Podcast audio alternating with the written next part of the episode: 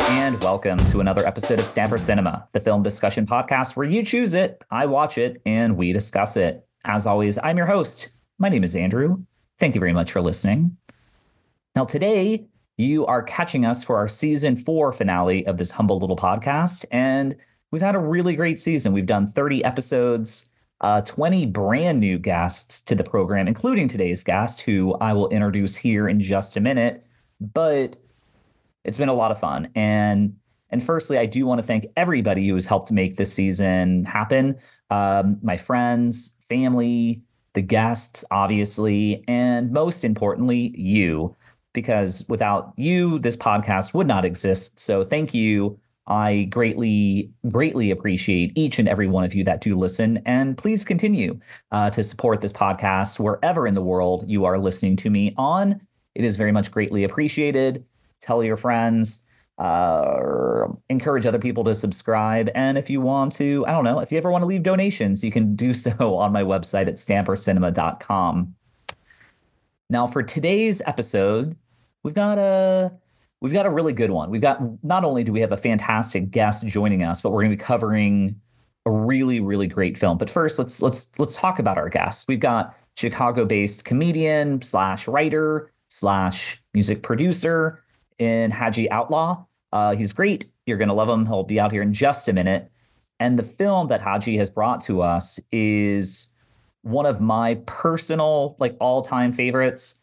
We're going to be covering the 1986 John Carpenter cult classic, Big Trouble in Little China. Yes, yes. Uh, this is a movie I've been wanting to do for a long time. And thankfully, Haji brought it to the table. And so now we can cover it. Now, sidebar longtime listeners of this podcast will recall that we've covered a few different John Carpenter titles in the past. We've covered Halloween, we've covered Christine, we've covered The Thing, uh, kind of a lot of ing or ing sounds. So anyway, uh, I'm excited because now we're going to be covering Big Trouble in Little China.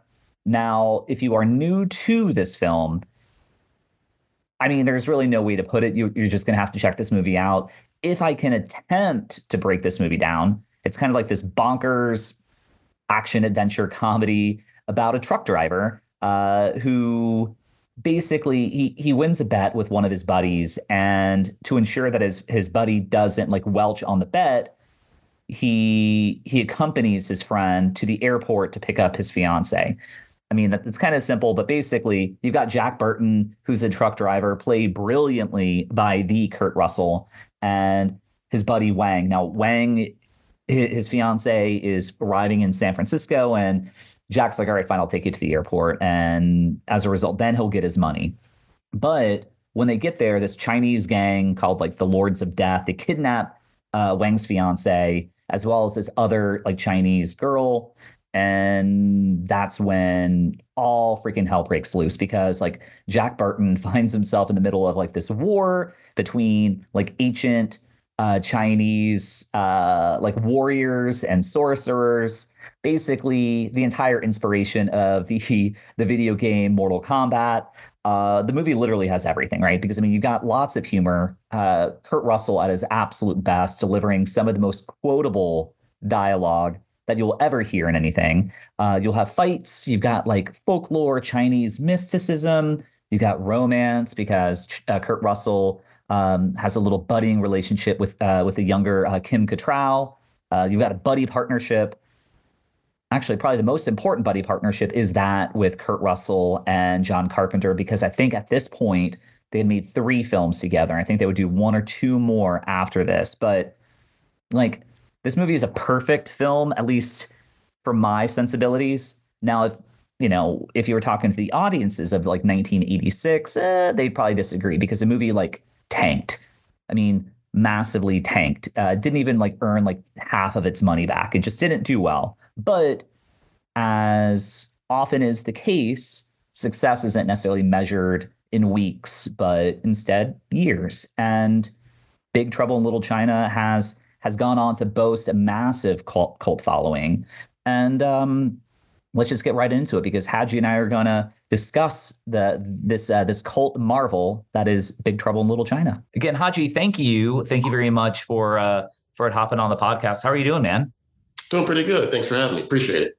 Oh my God, I'm I'm so excited. Uh, you know, we were talking a little bit off air, but we, you know, we went through a few, a few different titles, and the one that we're going to talk about tonight was one that I was very excited about. So we'll get into it. You know, we're going to talk a little Big Trouble in Little China, but before we get to it, I want to know a little bit about you. So for the listeners, if you wouldn't mind, you know, uh, give us a little Haji in uh, 60 seconds or less. Sure. Uh, basically, I'm a comedian, uh, writer, and musician. Uh, comedy wise, I started uh, with mainly with stand up comedy in Chicago. Uh, been over from like New York uh, to LA. I lived there for a while. Wrote for the Eric Andre show. Uh, wrote some stuff for my guy Hannibal Buress. Um, a few other people. Uh, Andre, Hannibal Buress. No big deal. No big deal. Yeah, yeah, no, no, no, just a small little deal. Uh, so wrote for that. Uh, so did my own comedy for a while, and then musically, uh, a lot of production stuff. Uh, so I produced stuff for uh, Kool Keith, uh, Chris Crack, who's a Chicago guy. He's pretty darn dope. Mad Madlib likes him a lot. Uh, and I'm hoping uh, the last day or two to do something with Boldy James because he has some open features. Uh, he's out of Detroit. so that's kind of synopsis where I'm at. And I pretty much start, I started in sports playing baseball and kind of weirdly transitioned into becoming a comedian. So I want to talk comedy, but let's okay. I want to talk sports first. So right. played a little baseball. What you know, what uh, what was your position? It kind of flip flopped. I started as a shortstop and third base from like when I was, I guess, through like what's it, what was it like like not after T balls, like what is it like Pee Wee or whatever? Yeah, yeah, yeah. And then uh, you get through like Ruth. Uh, yeah. Yeah, through, through little league, I was like short at third, and then pony league, same thing, short at third, and I moved from Chicago to Evanston, which is the first suburb north. And I had a really great coach in Chicago, and then I got caught with a bunch of not good coaches. So I was like, I had a growth spurt, so I was like bigger and more athletic. So they kept playing me at pitcher, but I didn't know pitch and catcher because I was big and I had an arm. Uh, so that's where I was at. And then high school, I played really three and a half years of varsity baseball, playing third. Didn't start pitching until my, my junior year. The only reason I agreed to pitch was because one of my best friends, Tim, his dad was the pitching coach. And I, and I said, I'll pitch if you let me throw my knuckleball. And he's like, okay, you can throw the knuckleball. And so that's, that's the only reason I got into pitching. And in college, all I did was pitch. Um, and I was kind of a weird, like late bloomer because I had, I didn't really want to pitch and I had not good coaches. So I was a guy who threw like low 80s in high school, maybe hit 84, maybe. And then my sophomore year at college, when I was only pitching, I was watching a lot of film and I kind of figured some things out on my own. And all of a sudden, the next year I was pumping low to mid 90s, but it was only for like maybe two years. And then once again, shitty coaches. And I was just like, okay, I'm done with this program. And I, I, at that point, I had DJ turntables, I had MPC, I was making music. So I was, I was pretty much out the game right there. I think I retired from baseball. I was 15. And I think that was around the time that I saw a curveball for the first time. And oh, yeah it it it, it scared me. I like I never like really felt my knees buckle. Um, and I just yeah that that was it. That was it. That was that was the end of my baseball career. I can um, I totally just quick side story about the curveball. I was that was also my pitch that I hated, but we were playing right after high school. We had American Legion traveling ball. We had a coach named Mitch Stewart. Mitch Stewart used to play for the Braves organization, like minor leagues, um, but he smoked like two packs a day uh, and had one. He had one lung at the time, and he was still smoking like two packs a day. We're, we're sitting. I'm sitting on the bench for like a second game of doubleheader for this thing. We're getting hammered by this guy who's throwing curveballs and just beating us. I'm sitting right next to him, and he and Mitch is calling out the pitches like from the bench. He's like curveball, like as it's coming out his hand, and I'm like, I look at him like, what the fuck are you seeing? How can you tell? He's like, you can't tell coming out of his hand it's a curveball. I'm like, no, how can you? You have one lung. You're 60 years old. You have smoke all in your face, and you can. Like, I can't see it. That's when I was like, okay, maybe I shouldn't really be a hitter if this old guy who can barely breathe is picking out curveballs out of a guy's hand. Yeah. yeah. Um, what I want to talk a little bit about, and obviously we're going to get into the movie, but you know, within your bio, obviously, and just even now, you talked about comedy. So, how did you get into that? Uh, it's, it's kind of a twofold. One that started, first of all, I never wanted to like talk in front of people. I, I was one of those quiet guys. Let me just play sports. I didn't want to do it. But when I was, I don't know, seven or eight years old or something like that, uh, Eddie Murphy came out with Eddie Murphy Raw. And I don't know if you remember that movie. It was in oh, yeah. theaters. I saw Raw and Delirious. Oh yeah. okay, I, I never saw Delirious, but uh, or at least at that point. Um, but Raw came out, and I remember being a little kid at my aunt's place, seeing him on Johnny Carson, and I remember being woken up by the. And I was like, oh, and I woke up, and I was like, oh, it's Eddie Murphy guy was on here. He had the skinny tie, and I'm like, he's really funny, and he was blowing up. And then I like he has a movie coming out, and I asked my mom, can I go see Eddie Murphy? She's like, no. She knew Richard Pryor. She's like, no, there's you're way too young to go see this. I'm like, oh darn it. So I was with my dad that weekend. And I don't know if my dad didn't know who Eddie Murphy was or didn't care. I was like, can we go see Eddie Murphy? He's like, eh, yeah, sure. So I went to go, so to go see it. And I remember going to the theater and be like, oh, this is so cool. 10 minutes into the movie, I remember being like, I really shouldn't be watching this. And I looked at my dad and he just kind of looked at me and was like, mm, oh, well, we're on the ride now, like another hour 15 to go. Uh, so that was kind of my kickoff point for comedy. Uh, the second one was after I graduated from college. Uh, I was dating a girl, and I remember she had tickets to go see uh, The Roots, and I hadn't seen them before. But I was determined at that point because I just got back from like a Christmas party for whatever job I was at, and I remember being like, "This regular job stuff sucks." And I'd watched comedy for years, and I'm like, I might not be that funny, but I can write stuff at least as good as those guys. And I was determined to go do the open mic, and the open mic was the same night as the Roots show. So I told her, I was like, I think I'm going to go to this open mic in Orland Park. She's like, you're going to skip the Roots to go to an open mic? I was like, yeah.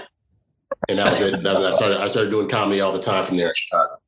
When it comes to things that you're attracted to and what inspires you to tell a good uh, tell a good joke because obviously you know writing uh, Eric Andre you know like what are what are what are things that you look for what are what are things that that you look for in terms of this is this is a joke I want to build on. Like this is some humor. This is something that I observe that I think is funny. Um, and generally, it's kind of uh, hypocrisy or things that kind of don't quite totally make sense to me, um, like just logically. Uh, like I, I, had a whole joke about white people who have Black Lives Black Lives Matter signs on their lawn, and it just makes me wonder, like, how did you feel about the Black Lives before that sign went up? You know, it, so it, give me like room to like hypocrisy. That's that's probably the big thing uh, that like always kind of stirs something. And sometimes weird stuff will just happen. Where like uh, I have this whole story I've been doing at these like series of shows here in Chicago. It was basically um, I was flying back from Nashville for this job to Chicago, and I took an edible on the plane uh, right before because it was like we were flying. We were supposed to leave at 5 p.m. on Friday. Ended up being seven because the flight was delayed, and there was a crash at O'Hare. So we were literally, yeah, no one heard about this. We were one minute away from landing. The pilot told us. We were like, I'm, I'm like perfectly high, an hour and a half into my edible.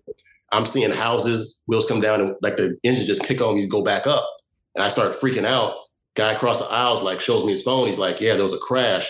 Find out later it was a corporate jet crashed like less than three miles away from O'Hare. No one died.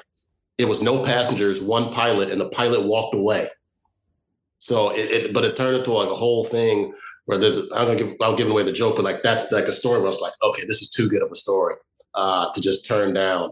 Uh, and like it's, it's there's a bunch of elements where like one guy on the plane, we had to go to Milwaukee. One guy on the plane like got into with the flight attendant, and I said it was like a Proud Boy versus a Karen situation. Like they were going at it. Uh, there was like a six foot five white guy who's like 50 years old in the middle seat, and like and I was like and I was like, what the like and he was getting ornery about like, oh, I'm not gonna get a Hertz card. I'm like, dude, you're like, you've really wasted your white male over six foot four self on a middle seat, on a middle seat, and you're complaining now. What have you been doing your whole life? So there's a bunch of elements. So like that kind of stuff also like inter like hmm. just funny situations. Yeah. Now, just because you're bringing that up, I'm, you know, I apologize. This just came into my head, but sure. when it comes to making jokes about just how insane uh, white people are because we're fucking crazy.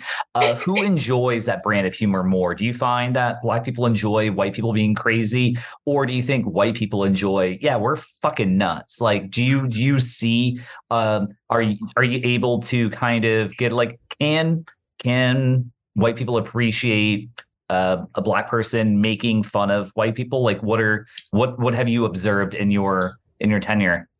I would say white people enjoy hearing black people talk about white people 60% or 60, 60 40 as far as like the majority of the time they enjoy it. Like black audiences tend to more be like, yeah, we kind of knew that. We, we, we witnessed this. It's, it's, not that all that impressive to us. Mm-hmm. But I'd say for like white people, white audience, white people doing crazy stuff, like it goes better off on white audience. Yeah, in generally, not by much, but by a little bit. Yeah, yeah, yeah. Uh, we're goofy people, mm-hmm. but that is not what we're talking about. We are going to talk about a very, very not goofy, but yet very, very goofy, weird ass movie from the 1980s done mm-hmm. by legendary filmmaker in uh, John Carpenter, um, starring Kurt Russell. And we're going to talk a little um, Big Trouble in Little China. So, Haji, why did you want to talk about this film? Uh, it's one of my all-time favorite 80s movies, just movies in general. I love John Carpenter, what he's done. I love the fact he scored all of his movies himself with his own music. And like I every year, like I remember seeing in the 80s and being like, this is great. Then I, I every few years I'd watch it again and again, and it still holds up. And the thing that always like perturbs me is like he doesn't really like the movie. He talks about that. That was his last studio. He's like, I'm done with studios. I heard they had to rush talking about Eddie Murphy. They they rushed him on the movie because he was competing with the Golden Child, which had the same Child. thing. Yeah, it was competing for the same thing. It was like this kind of kung fu mysticism area. So they they made his schedule really tight, and I was just like, oh, you don't like this movie, and I love it. So there's a lot of elements to it. Just had me loving the Jack Burton character, which is basically a play on uh, John Wayne. Yeah, it's just great. Yeah, yeah it's the, everything about it's great. Yeah. So Haji, do you remember the first time you saw like one of the questions uh, because of the fact that I bring this up because I remember listening to an interview, and it was actually a Conan O'Brien interview, and he was interviewing uh, who was it? it? He was interviewing lead singer of Smashing Pumpkins, and and um, the lead singer of Smashing Pumpkins was talking about the fact that he's got like a a photographic memory when it comes to music. He can remember the first time he heard a song, not just what he was doing, the emotional response that he had. He's able oh, to wow. complete like picture. Uh, Billy Corgan is the the the the oh, writer, and and I was thinking about that when I was listening to that podcast, and I'm like, I I kind of do that with films. Hmm. Many films I can relate to. I saw at the movie theater, but when this movie came out, it was 1986, so I was like seven. But I do remember the first time I saw it. I remember watching it with my father. I remember thinking Kurt Russell. This was actually the first film I ever saw with Kurt Russell, hmm. and just thinking this is the coolest motherfucker alive. And he had the the mid '80s mullet. Uh, he had these yeah. weird sayings that he's doing, and uh, I just remember thinking that I don't know for a seven year old kid, I thought like Jack Burton was the tops. But I'm just kind of curious. Do you remember the first time you saw this film? Like where you were, how old you are, whether you were seven or 17 or 27, whatever it was? Uh, I don't remember the exact. I remember it was. I think I saw it either on. I, I think I saw it at my friend Bobby's place on probably on VHS. Hmm. If I'm, I'm, pretty sure, I, I can remember. I can actually similar. I can remember the first time I ever saw the movie Predator, which came out a year later yeah. in '87, at my friend Bobby's place on VHS, and I remember seeing it, seeing the opening, being like, "Holy crap, what is this?" But I'm, I'm pretty sure I was at Bobby's place. Bobby and his older brother Spencer. I'm pretty sure that because I remember I remember seeing that opening scene. I, if I remember right, I was in their basement watching it, just hearing that music and that that big you know 18 wheeler truck, the Jack Burton Express, the Pork Chop Express, yeah. driving up the street. Yeah, I, that that part I definitely remember. I'm 90% sure I was at Bobby's house. Yeah. Hmm. When you look at this film, we're gonna have a whole conversation about this movie. What is mm. it about this movie that you're like, you know what? I'd like to do a conversation about this film. Why? Why this film? Several elements. The first movies I ever really watched were kung fu movies. Like those were the first things I I, I remember ever seeing. Like in Chicago, we had a thing on Sundays, Channel 66 called Samurai Sunday, where you could watch like three kung fu movies in a row. And I used to rent them even on Betamax. Those are the things I rent. So anything with kung fu, I was locked in. Uh, and then you add that with the music and then the brashness of Jack Burton, the character, and then you got wild magic stuff happening with Lo Pan. It was it, just had like every possible element that I could ever want in a movie, and it had the comedy because Jack Burton was like you would think he'd be like the hero and be tough, but he's mainly just like the kind of goofball who gets into situations and somehow gets out of it by no like greatness of his own, but like kind of stumbling out of it. Uh, except for like every once in a while, you know, his he'd have his crackerjack timing or whatnot, and he's like, oh, oh, he pulled he pulled one out of his ass. Okay, but like that, that's it. So had, it had comedy and kung fu, which are like two areas that I just love. Why this movie for me is just so freaking like crazy is the movie literally has everything, right? You've got humor, and you've got humor in like folds of ways that you've never really seen in a John Carpenter film, and even even in the thing, which is like as serious as a heart attack, there are moments yeah. that are kind of humorous in the movie, right?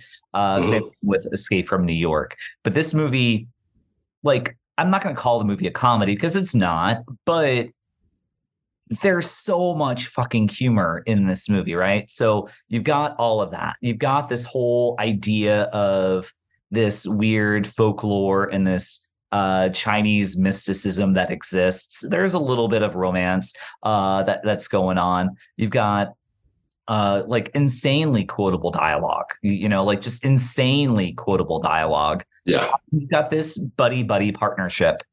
But when I think of the buddy buddy partnership, yes, you've got, you know, you've got Jack Burton and his buddy. But really, I look at as you've got another partnership between Kurt Russell and John Carpenter, because I believe this was like their third film at this yeah. they had done together. They would do yeah. one more and granted, them coming together was just because of the fact that John Carpenter needed another like big actor because to your point, uh, we had another movie with a similar concept and they had Eddie Murphy. So he was like, I need a big actor. I need somebody. I need something. So he yeah. brought back Kurt Russell. And Kurt was like, I don't know about this. I, I don't know. Like, all we have done is fucking bombs. And that's just it. This movie was a bomb. You know, this movie yeah. And it's so fascinating because I think to date, and it wasn't his first film, but I think to date, the only movie that is regarded as a success within the John Carpenter catalog is Halloween. And oh, yet, oh, yeah. we all recognize that John Carpenter is a genius filmmaker but in in his era whenever a movie came out dude if you wanted if you wanted money to be made no. don't john carpenter because they're gonna fucking they're gonna they're gonna just be obliterated and this movie had like a 20 million dollar budget it made like half that at the box at the box office if that and that wasn't a new story because none of his films you know uh you look at oh my god, I can't believe uh, I can't I forgot it with Roddy Roddy Piper. What the fuck is the movie? Um, oh, them or they um, live. They live. They live. They live. Yeah, yeah, they live. Made nothing. You know, just another example of a movie uh, that that he did that just didn't do it. But yet, you talk to anybody. Um, what was it? TBS had this thing in the 80s and early 90s to mid 90s, like movies for guys who like movies. Oh, yeah, yeah. And it was a whole like campaign. And this was a movie that you would see on TBS like every Friday. And you talk to any guy of a certain age group, dude, if you are like 28 to like 58 and you reference Big Trouble in Little China, you're going to get like a universal response from men like, fuck yeah, that movie's amazing. Uh-huh. Because it is, it, it's like the ultimate like dude movie.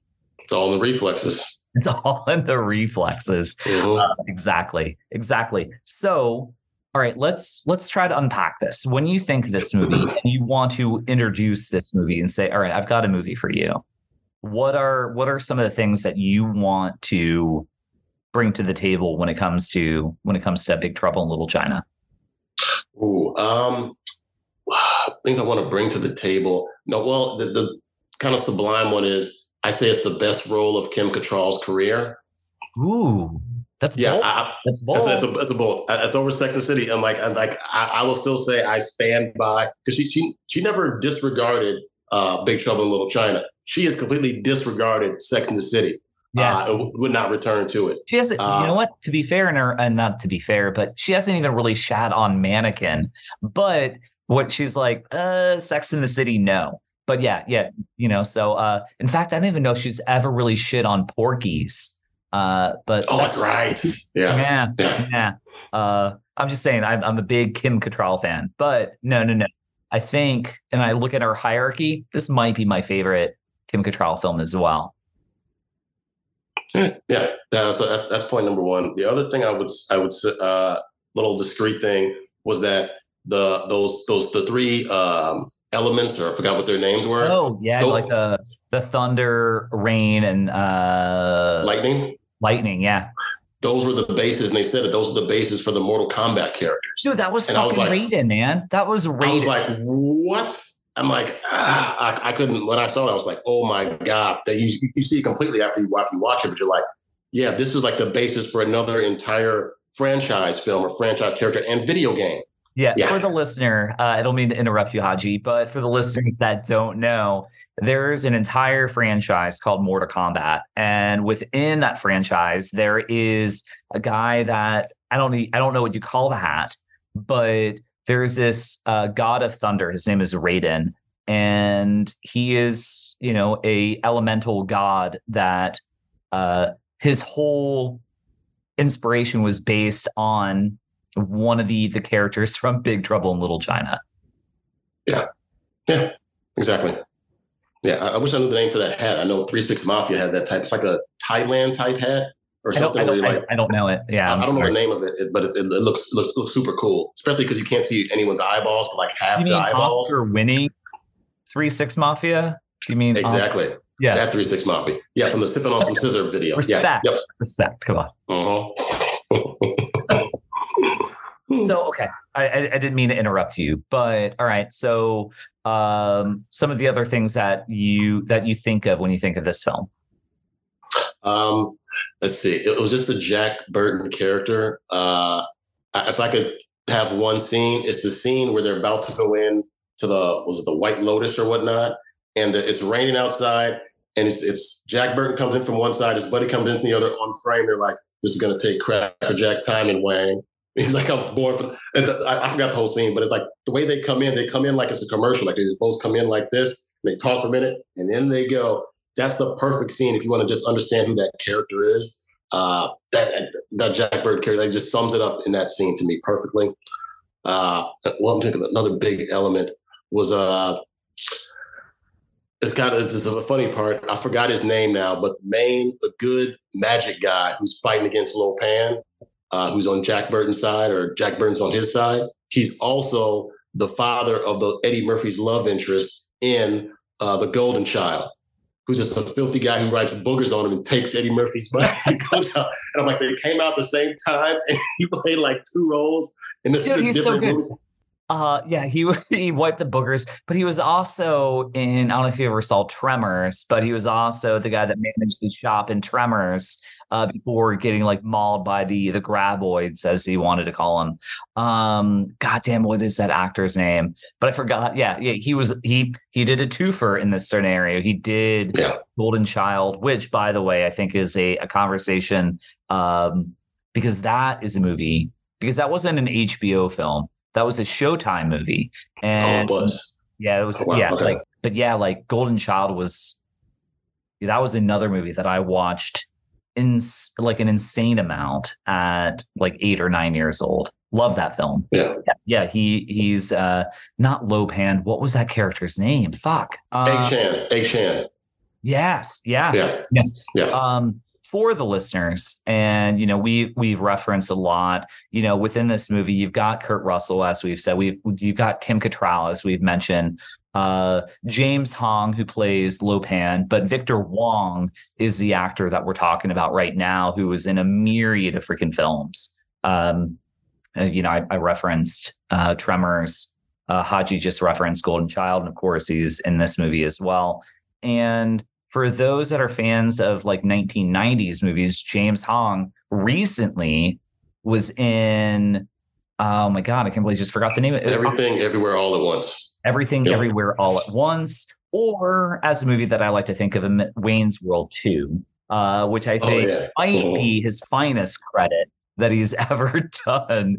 I don't know if you've ever seen Wayne's World 2, but yeah, one of my yeah. favorite sequels ever made of any film ever. Um, yeah. But dude, I I just love the idea of just talking like the movie. I don't I don't think it was ever the intention of John uh, John Carpenter to take this movie seriously. I don't know. Um, I certainly don't hope he did. Uh, I mean, this movie was not a success, and he has the issues with the film. You know, he was not happy with the the visual effects. Uh, there are things he wanted to do that they weren't able to do. Uh, he wasn't happy that the studio kind of shortchanged him. And yet, I think, if memory serves, this is without question the largest budget of any film that he that he had Yeah. date. Um, because you look at the thing, the thing is often regarded as like his big picture, but I think that movie had like a two to five million dollar budget.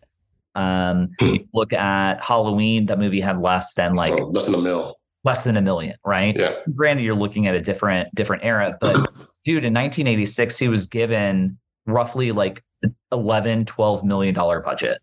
And no, no, I'm sorry. He was given a 20 million dollar budget. He only made about 11 million dollars in the box office right. All right. and you know he he talks about this weren't they weren't able to you know achieve that uh and there there are elements of camp and i don't know there there's there's still something very pure about this movie despite the fact of one of the the lamest bladder gags you know about like bladder like back in the 80s there was this whole thing within special effects they love to blow up something they were like all right they take a face and they blow it up or they take a finger and they blow Oh. it up and by literally blow it up they would increase the size and they would blow it literally blow it up and in this Yeah. movie one of the gods they do that they literally Yeah. take his face and blow it up and it increases His whole like, body and just like getting expanding, expanding, expanding.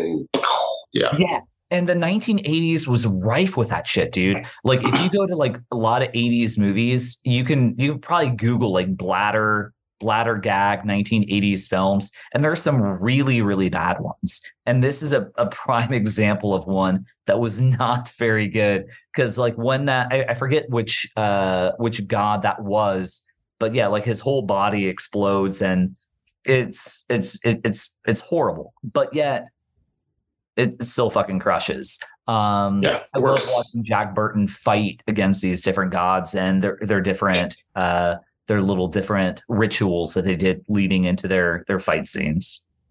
Oh yeah. That- that- that- that- my favorite scene is like the big fight where Burton just puts the gun up. He's like, "Let's go!" Boom, boom, boom. You're like, "Oh, he's gonna do something," and all the bricks just hit him in the head. All He's knocked out for like the first five minutes. Yeah, it's perfect. Yeah.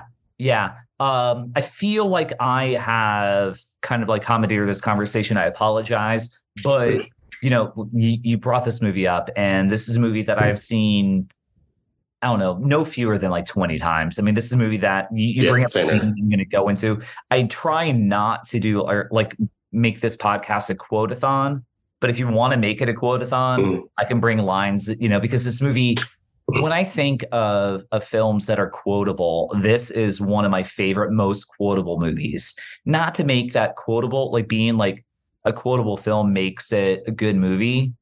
Because, you know, sometimes it's a horrible movie. You take the room, you can quote it all fucking day. It's a terrible movie. This movie, Yeah. there's an element of camp, there's an element of cheese, but it's still a really good film. But it's insanely quotable. Like the dialogue in this movie is is just like mwah. there's just so many great bits and lines in this film.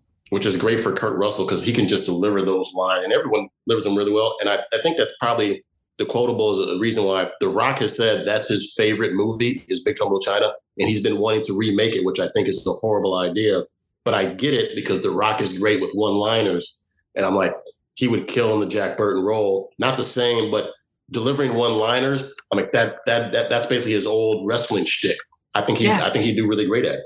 You know, Haji, it's so I, I love that you brought that up because I, I had that in my notes because I am not a big advocate of remakes or sequels because generally I feel like, eh, I don't know. I don't know. I, I feel that it feels almost like a cash grab more times than not. But.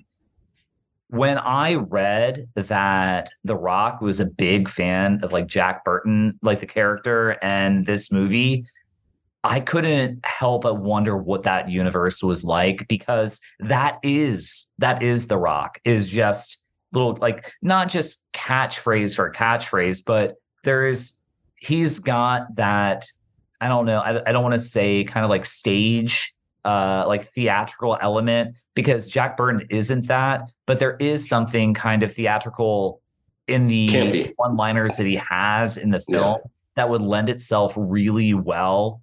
And it could be like, oh, no disrespect to uh the Tooth Fairy or no disrespect to Jumanji, but this could be um, you know, The Rock creating something diff like a different like franchise that could be like, oh, that's that's that ends lends a little bit like more credence, a little more street cred into The Rock being able to do something, uh, taking existing IP but making it his own. I think.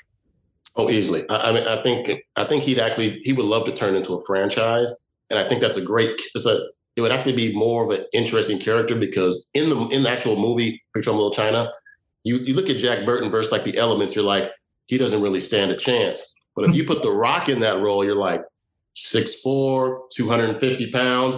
You like he should be able to smoke these guys, and if he starts getting his ass whooped, that's even funnier. Mm-hmm. And so I'm like, if there's a lot of, and it also leaves room for like because I know I'm sure he's been injured in movies and stuff for a number of times. This gives him a chance to kind of have pratfalls, be doesn't have to be like saving the day, but he kind of is. But he gets to this basically get whooped up like Jackie Chan 90% of the time. So it it it'd be a really interesting and fun role because he's so big and like a guy who can't fight, who's that big, it'd be kind of hilarious. It would be hilarious, especially the fact because that was one of the fun gags in Big Trouble is the fact that uh, Kurt Russell gets his ass whooped the entire film, the entire film.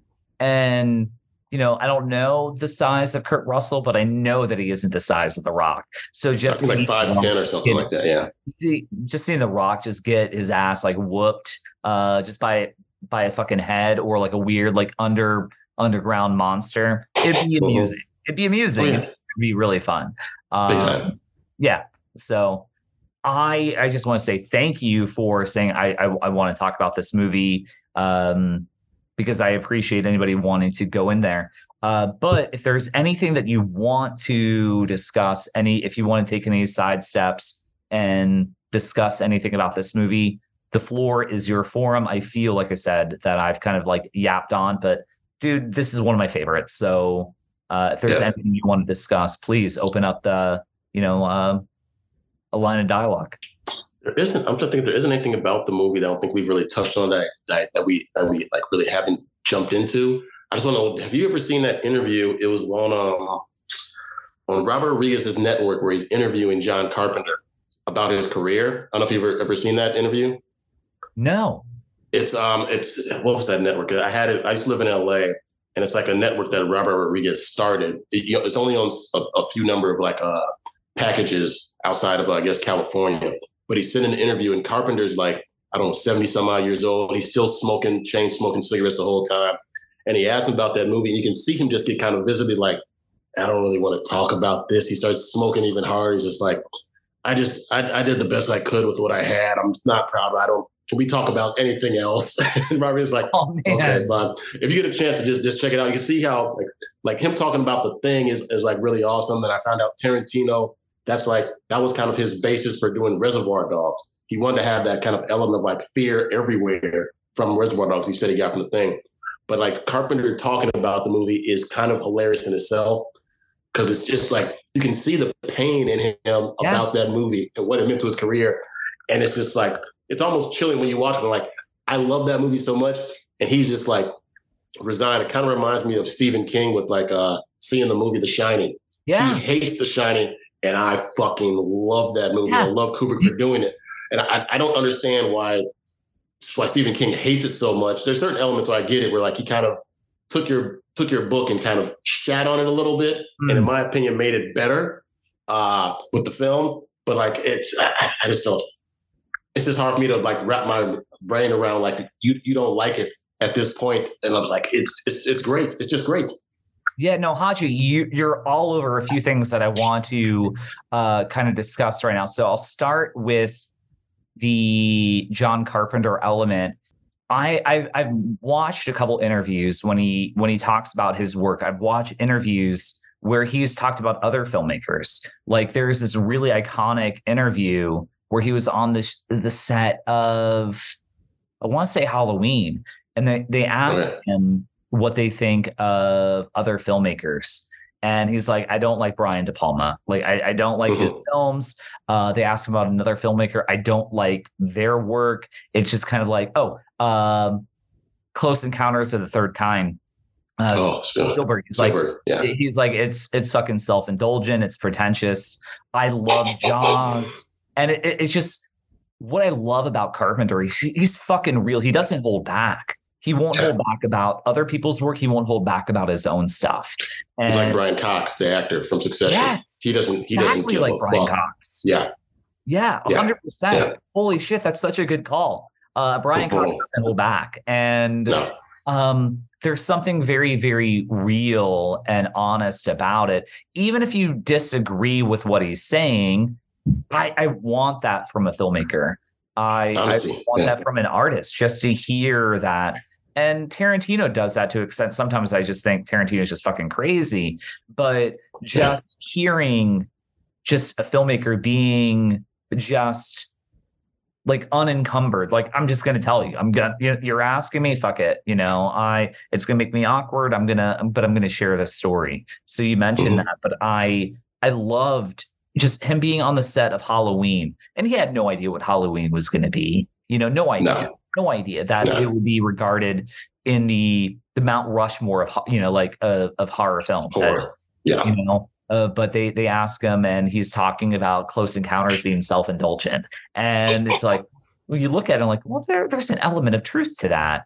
Um, I still love Close Encounters, and you know I respect some of the work that Brian De Palma has done, but it, it's just it, it's a wild thing. So uh, that was one of the things you had mentioned. You had also, yeah, I, I forgot it. I've forgotten it. I there were there were three things you mentioned, but I only remember the John Carpenter interview. Um, yeah, I'm blanking too. I just spat it out. I guess I don't know. Yeah, yeah, yeah, yeah. Listeners are like literally shouting, like you were fucking talking about this. I'm sorry. I, I've forgotten it. Um, but anyway, all right, fuck it. So Haji, what what are you doing now? What what are you working on? What, what what's next for you? Uh, I got a few things. Like I said, the music. I'm hoping to hear back from Boldy James for this music to get him on a feature before the end of this year. Uh, so that probably wouldn't be about till out till for another six months or so, sometime in 2024, middle of 2024. Uh, February, I got a collection of short stories called uh, Candlelight Meals in the Devil's Comedy Store. Uh, just some flash fiction short stories that'll be out in February on Amazon.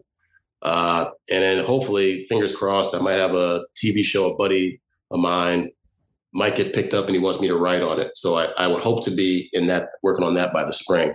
Um, that's tentatively titled Pin High, but that's not an official title just yet.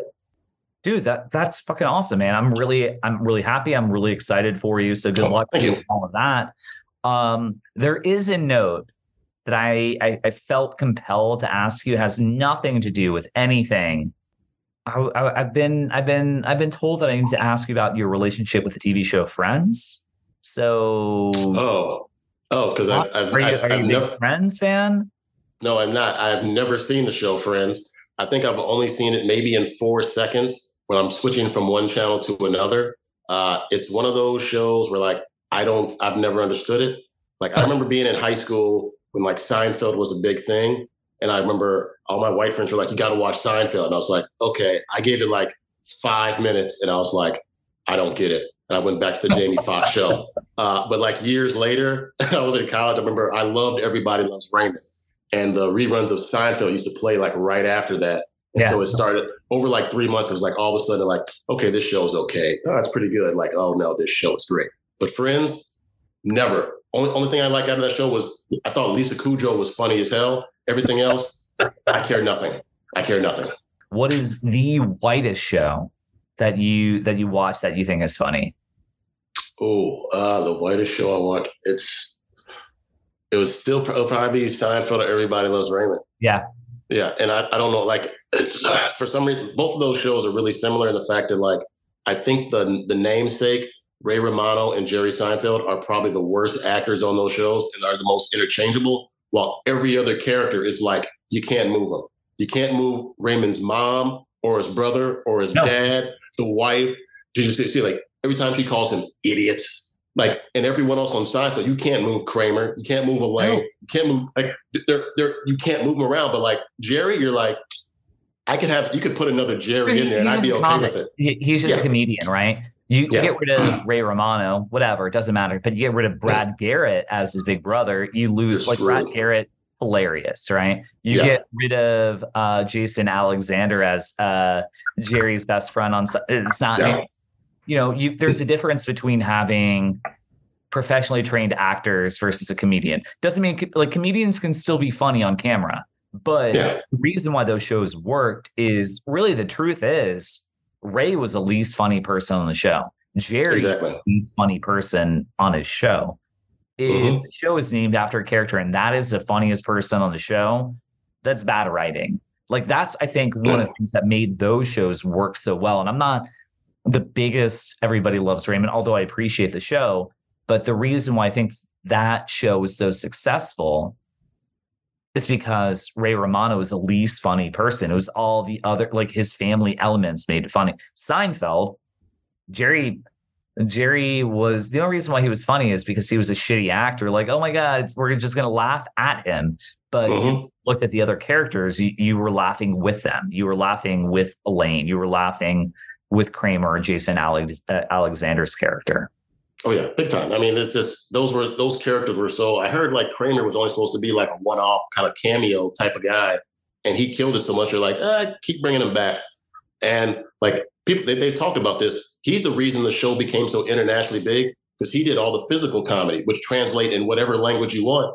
That just shows how great of a comedic actor the guy was. Because no, no one's showing up to watch Jerry do anything but like anytime Kramer comes on screen, people across the world are like, ha ha, that guy's funny yeah.